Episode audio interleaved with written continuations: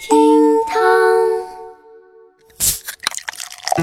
厅堂微博报给生活加点料。今天是四月二十五号，星期四，我是小雨。不知道各位看了《复联四》了吗？反正我还没有。对于这部万众期待的电影，我一直秉承着一个原则：你若安好，便是晴天；你若剧透，我送你上天。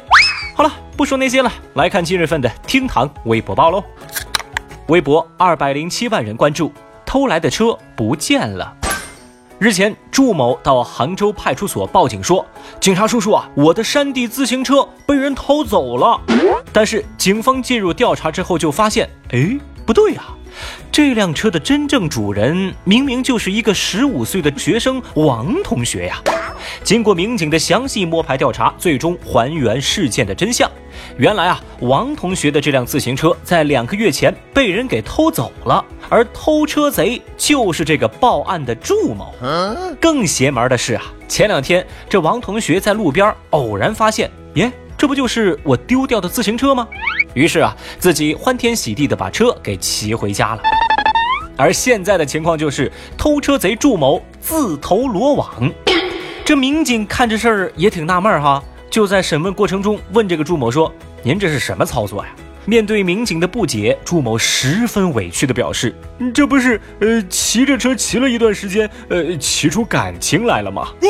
微博网友们对此事的评价那就是仨字儿：送人头。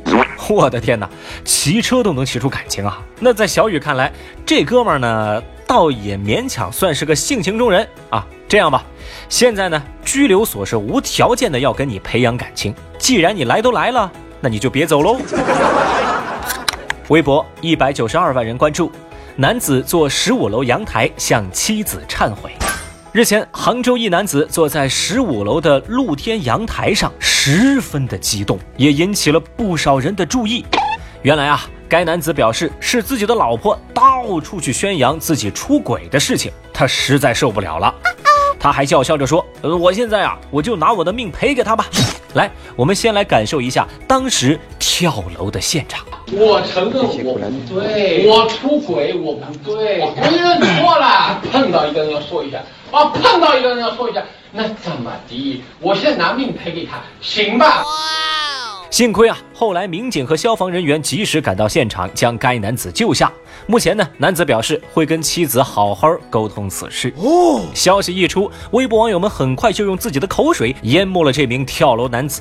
有人就表示说，这男的完全活该啊，有胆子做还怕被人说吗？怂货！哼！小雨就寻思，哎，这哥们儿也算挺厉害的。你看啊，他怕别人知道他出轨了，但是现在好了呀。也用不着他老婆出去宣扬了。现在全国人民都知道你小子出轨喽，小伙子，依我看，你你是不是东哥的兄弟啊？微博二百七十六万人关注，近八成人工作十年月薪不过万。日前，腾讯、理财通等机构发布的《二零一九国人工资报告》指出，工作十年以上的受访者当中，月薪过万的人数仅仅为百分之二十二点四四。简单来说，就是接近八成的人工作了十年，月薪还没过万。全国月薪过万人数占比城市排名当中，上海月薪过万人数占比最高，前六名啊，分别是上海、北京、深圳、南京、杭州和广州。微博网友们看到消息之后啊，那反应十分的精彩。我简单给大家总结一下，就是看知乎，以为人人都是年薪百万；逛微博，以为人人都有车有房。知乎上人均九八五二幺幺，微博上人均优质单身独立自强。结果呢，现实看来大家都差不多嘛。Oh no！当然了。也有人表示说，这份报告很客观呢，我我是挣不到那么多钱啊，但是我会省钱啊。比如说今天早上我看了一辆玛莎拉蒂，我就没买，你看现在就省了两三百万呢。